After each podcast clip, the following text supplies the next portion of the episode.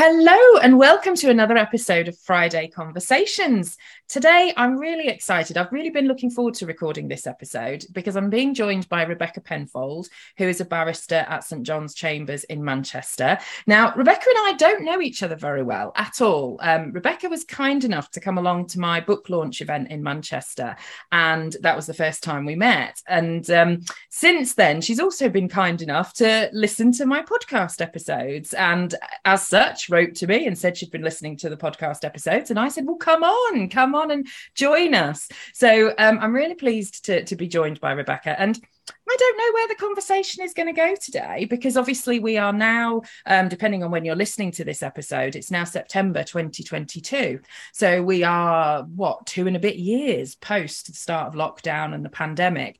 So we're out of it, COVID's over, or is it, etc.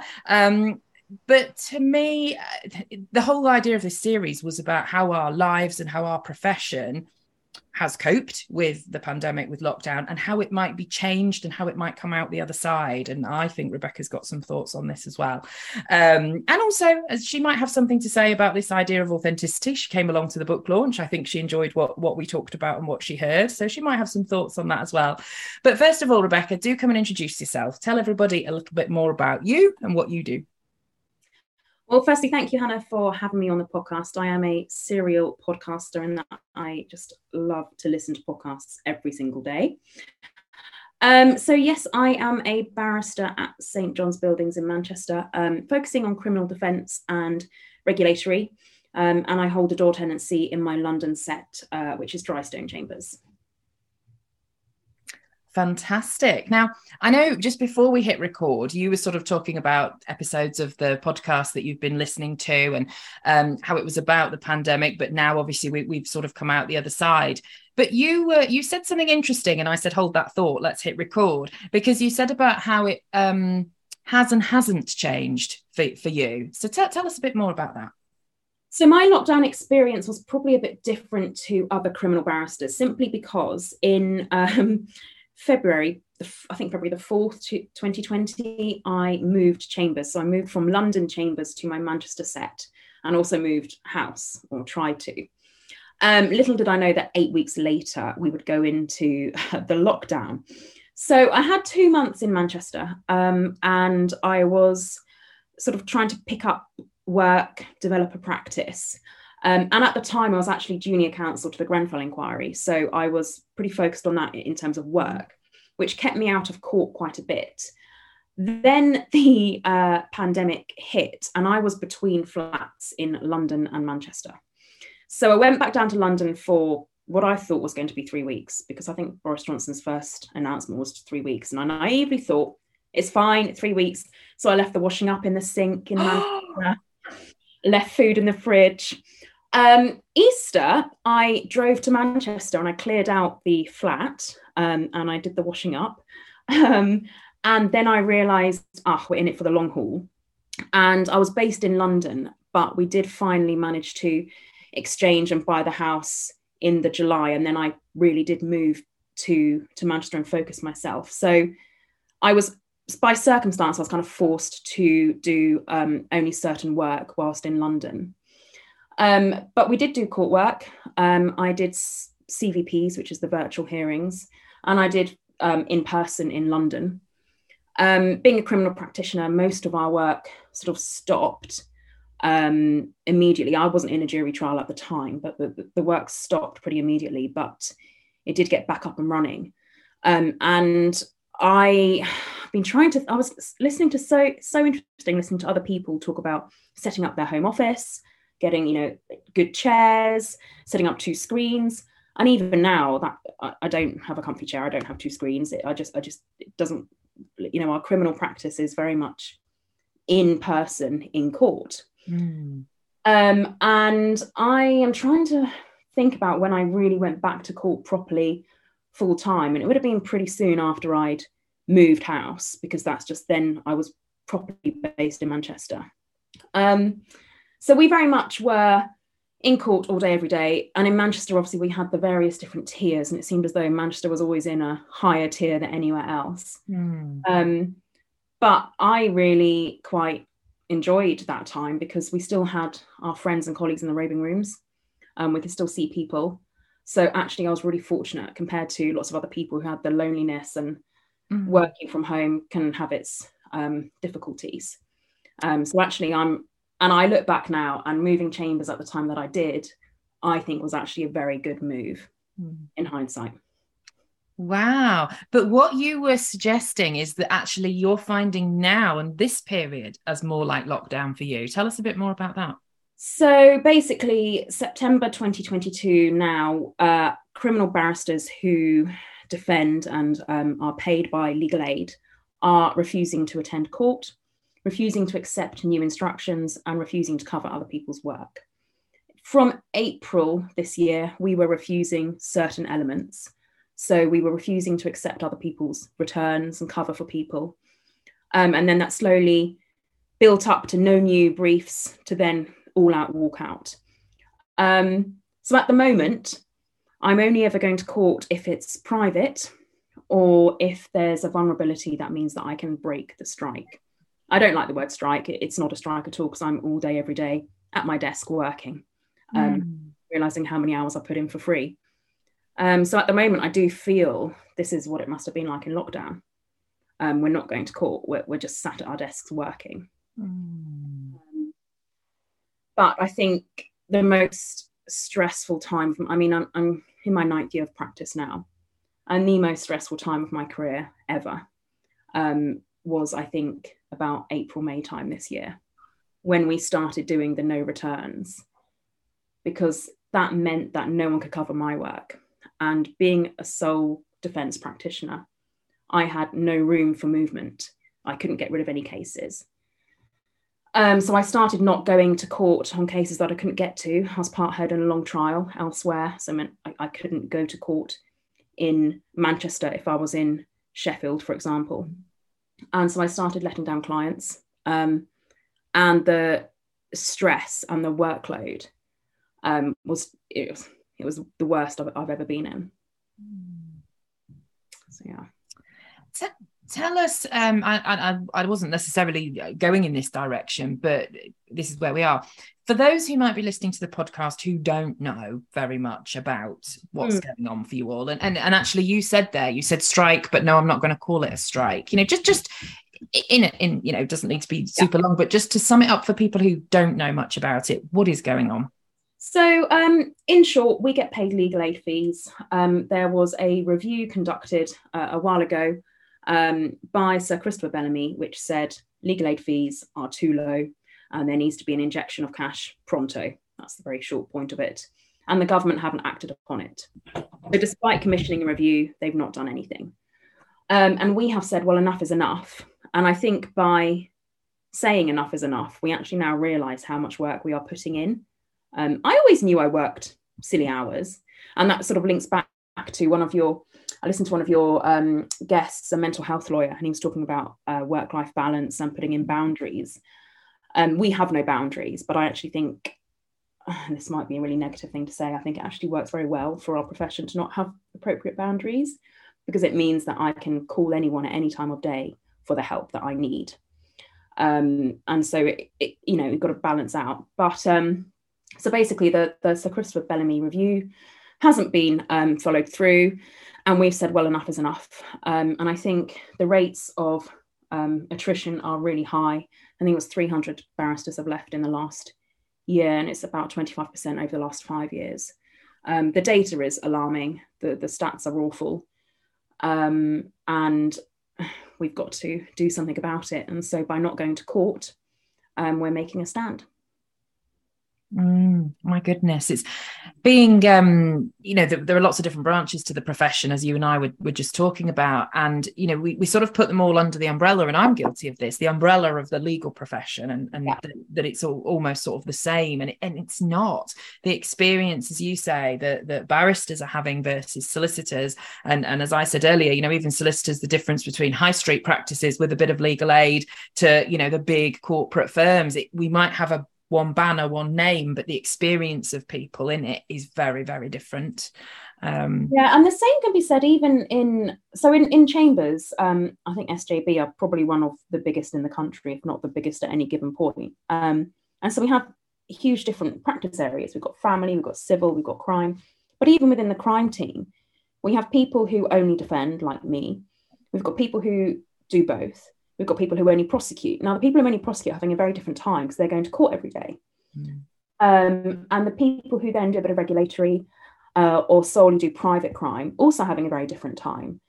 And so I've built the best friendships and relationships in Chambers. And that's probably because of lockdown, because of all the quizzes we used to do and getting together on Zoom. Yeah. Ironically, I met more people in lockdown than I did the 2 months prior to lockdown, but there we go. Mm. So actually, that's one of the reasons I say actually my lockdown experience was quite positive. So I think even in Chambers, I see people every day who are, really good friends, but completely different practice areas. And so the people who are probably more similar to me in terms of my day-to-day are more likely to be criminal solicitors, criminal defence solicitors, than a civil barrister or a family barrister or even a prosecutor. Yeah. Yeah. How are you finding, or are you finding, there is support for what's going on? Support for the bar action or support? Yeah. Okay, so there is, so I'm a member of the Criminal Bar Association who have sort of started this action. And I sit on a committee, so perhaps I'm a bit biased. But the CBA, I think this year particularly, have been really quite incredible. We've got huge support there. We have weekly national meetings for everybody. Then we've got weekly under sevens meetings, as well as various hardship funds. And we have started doing demonstrations outside court. Mm. And that's being arranged by people in other chambers. And so I'm getting to interact with top quality silks and people who really fundamentally believe in the same things that I believe in. And so the support is huge. And of course, in Chambers, there's support. The clerks, I don't know how they've done it, but the last 6 months must have been horrendous trying to clerk us all when they can't move our diaries around like they would ordinarily. And they've just dealt with it absolutely fine. Mm. So hats off to them. Yeah, absolutely. Well, I hope that little piece has maybe educated some people in our profession who didn't know about what was going on, definitely. Now, you said about the word authentic. I mean, that's how we met. You saw the event and came along and things. And I know you've got some thoughts on it. So you start the conversation. What are your thoughts around this idea of authenticity?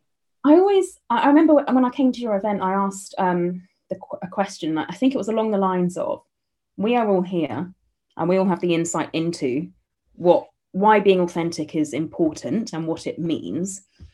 And I think I said something like, how do we make the people that we need to listen? And I feel like I have to be quite careful what I say here, but especially in my profession, there tends to be a certain person who's associated with being a criminal barrister. And that certain person might not necessarily have the level of insight into this concept of authenticity that I would and others might welcome. Mm. And I do see in my colleagues who tend to be younger, probably those below 40, and perhaps also female colleagues, able to have the insight and work a bit more authentically than other people. And I don't know why that is. And it could be completely wrong. It could just be my experience. But I think being authentic is, I hope I'm authentic. And I think that's how I've managed to develop the practice that I've managed. I have really good relationships with my instructing solicitors. And I think it's because there is a level of trust that you can only develop if you are your authentic true self. And as a barrister, you have to deliver bad news a lot, especially when you have a client who's clearly in some difficulties. And in order to relay that information to the client and undoubtedly to their support network who come to court, they have to trust you. Mm. And to develop that level of trust when there's a lot of mistrust in the state, in the police, in the way they've been handled, really requires a lot. And I think I manage that as best I can by being as true to myself as possible, and being as authentic as possible. And I think sometimes it's quite easy to lose sight of the fact that this person has perhaps been in a cell for hours on end. They haven't had the right treatment for whatever reason, and they feel a bit disillusioned. And if they see someone who comes along, and I mean, for example, I often don't have my wig and gown on when I'm in a conference with a client because they need to see I'm a human, I'm a real person. And it's intended, its whole purpose, the wig and the gown, is to set you apart, isn't it? Yeah, to distance you. Yeah. And I see, and I have seen throughout my whole career, one of the benefits of being a barrister is as a pupil, you shadow people for 6 months. And I have seen the way other people approach things, and they sort of swan in, it's one case after another, they give the advice and they leave. And I just don't think that's not how I would ever approach a client or a case, because that client is a person who is in a very vulnerable position and in a moment of need. And however poorly paid I am, this job is a huge privilege. And I don't ever want to lose sight of that. And so I think by being the most authentic you can be, I hope I gain the client's trusts, and then, you know, they feed back to solicitors and you create a much better working relationship. And it means when you have to make difficult decisions, your client is on board, and ultimately at the end thanks you. Yes. Wow. Isn't that a powerful thing? That, as you say, they're going through a difficult time. They don't want to have to rely on you or use you or speak to you. They don't want to be in that situation, and yet they end up thanking you at the end. There's so much in there that I love, you know, and I want to just pick up on one of the first things you said quite early in that piece, was that you think that being more authentic is what's helped you build the business, the practice that you have, which is brilliant. You know, it's not that we're doing this just, you know, just for ourselves, but it has a financial and a business and that sort of thing, a practice benefit as well, which is one of the big things for me. But it isn't, I do understand what you're saying about the difference between generations, if you like, in the profession. And we see it very much on the solicitors' side as well. And I mean, this is just my opinion, but my thoughts on it are that there was a way that law used to be done.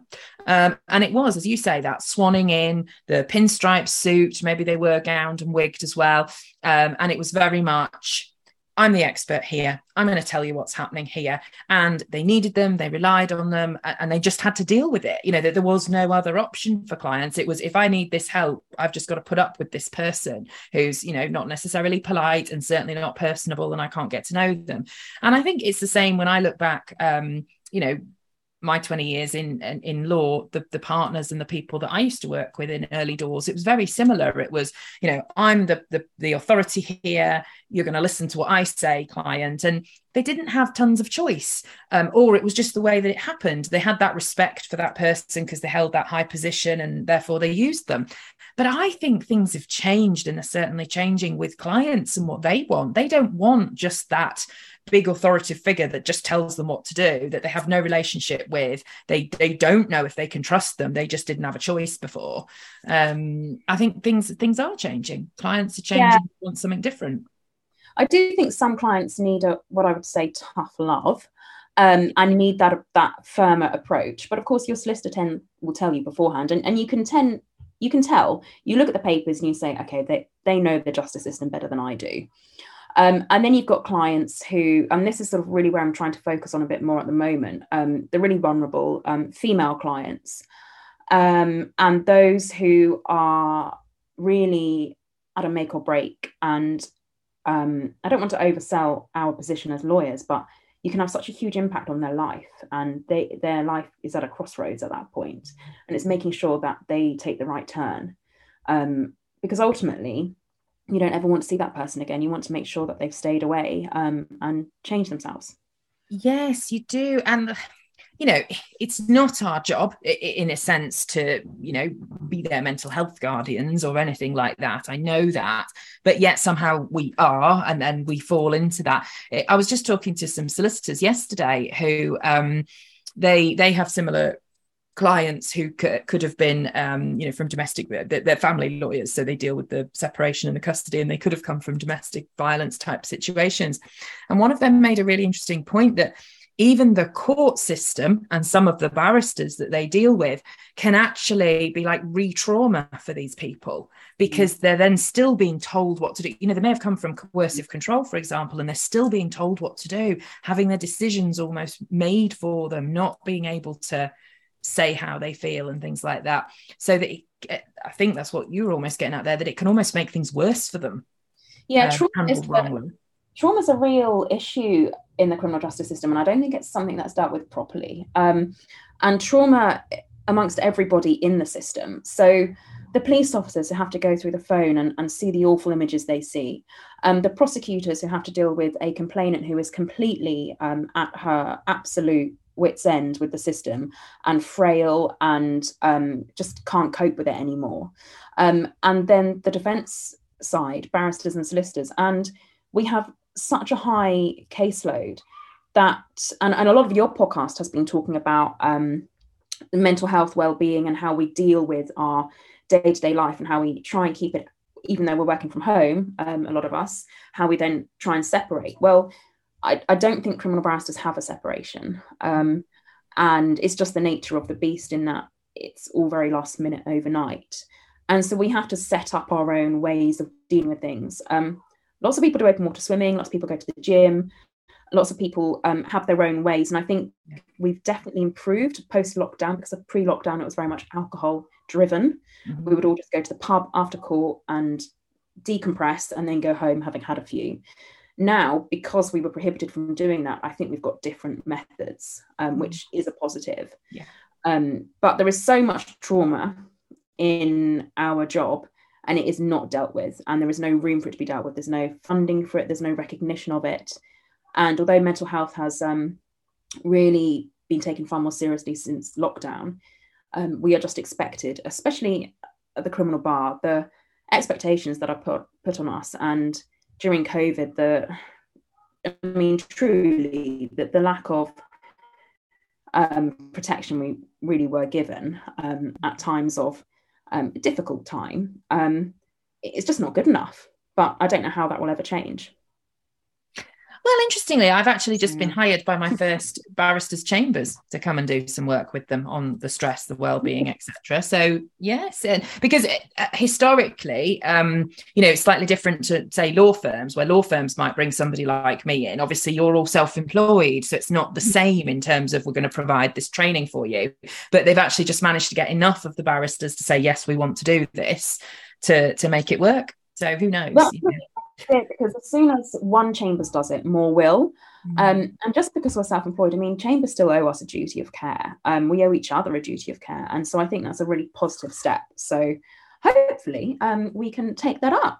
Yeah, absolutely. So interesting point you just made there, you know, that you've all sort of you have to have your coping mechanisms and your ways to protect your mental health, and used to be alcohol very much, not a mental health protection, but ways of trying to cope with the stress.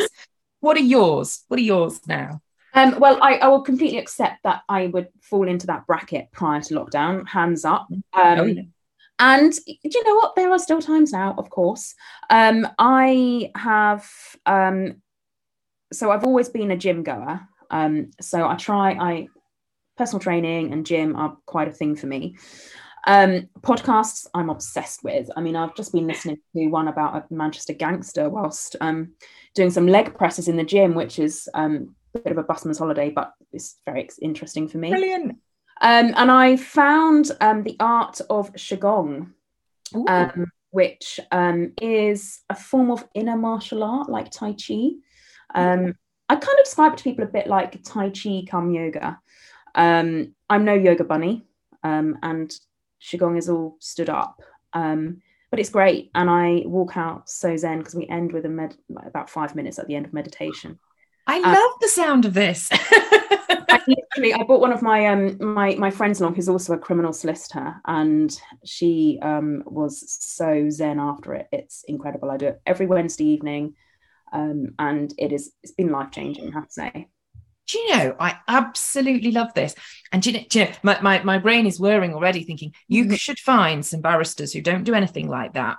Get them to measure their stress levels now. Yep. Get them to do that every week for like 6 weeks and then measure their stress levels again. It would be amazing to research that. I should be stressed now. I'm not working and therefore I'm not earning money and I'm not developing my practice, but I'm not. And I do put it down to all of this stuff I'm doing away from the desk. It has to be that, because otherwise I should be a nervous wreck. Yes. I'm not quite. Oh, yes. It's that, you know, I'm a big fan of meditation. Everybody knows that. I talk about it all the time. It was life-changing for me. It was that chronic stress to actually, I love everything I do now. Mm. The first thing was meditation. So it sounds, you know, you found this, which is, a bit of physical exercise, but that mindful element to it as well, which is it's something to do with breathing and your breath work. And I know there's so many people who would, especially at the criminal bar, who'd roll their eyes and say, oh, that's far too fluffy. No, let's go for a beer. Well, fine. You do you. Do whatever works for you, and I'll do me. Yeah. But you see, this is why I suggested this clinical trial, because lawyers buy into evidence. I did. It's when I saw the evidence about meditation and things like gratitude and how it physically improves the health of your heart. I was like, really? You know, if it can do that, I've got a spare 5 minutes for that.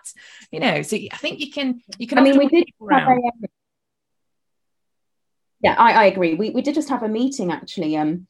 During our strike action, the CBA have been putting on all these different training sessions, and one of them was on trauma, and one was sort of dealing with how we deal with this action and moving forward. And one of the silks who was brilliant said about positive affirmations and literally going into talking to yourself in front of the mirror, positive affirmations. Now, I've always believed in that. I did an empowerment program when I first moved to Manchester with a group of amazing women. It was fantastic. But then I had a Court of Appeal hearing about a fortnight ago. And I got to court and it suddenly sort of hit home that this would be make or break for this client. It was custody or non-custody. And so I stood in front of the mirror and I literally did positive affirmations in the robing room. And then, you know, the appeal was successful. So yay. But actually just looking at yourself and saying out loud those words, I just walked out and just walked to court and said, right, there we go. I've done it and I've got to do it now. Ooh, yeah. Wow. I just love that. Absolutely love that. And the more we can talk about this in our profession and get more people thinking like this, they can be cynical. I was cynical. It's fine. Just try it. You'll see. You don't need to believe in it for it to work. You just need to do it. Yeah. Oh, well, maybe some people listening to this, Rebecca, might have heard what you've said and think, do you know what? It's worth 5 minutes of my time. That it's worth giving it a go. Yeah, I agree. Oh, wow.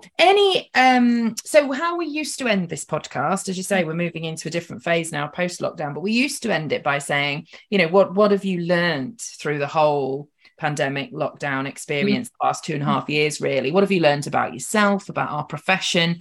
What would you say to that? Well, so I've learned that I just can't be on my own. I'm one of those people that needs to have someone, something around me, and I normally push back against anything online. I don't like, you know, the Zoom meetings or anything like that, but if it's an opportunity to see other people and talk to other people, then I'm there. And so in lockdown in Chambers, we had a juniors quiz, and that's how I met everyone. And I've now got, you know, friends for life from it. So that's great. But yeah, that's what I realised. I needed to be with people and outside.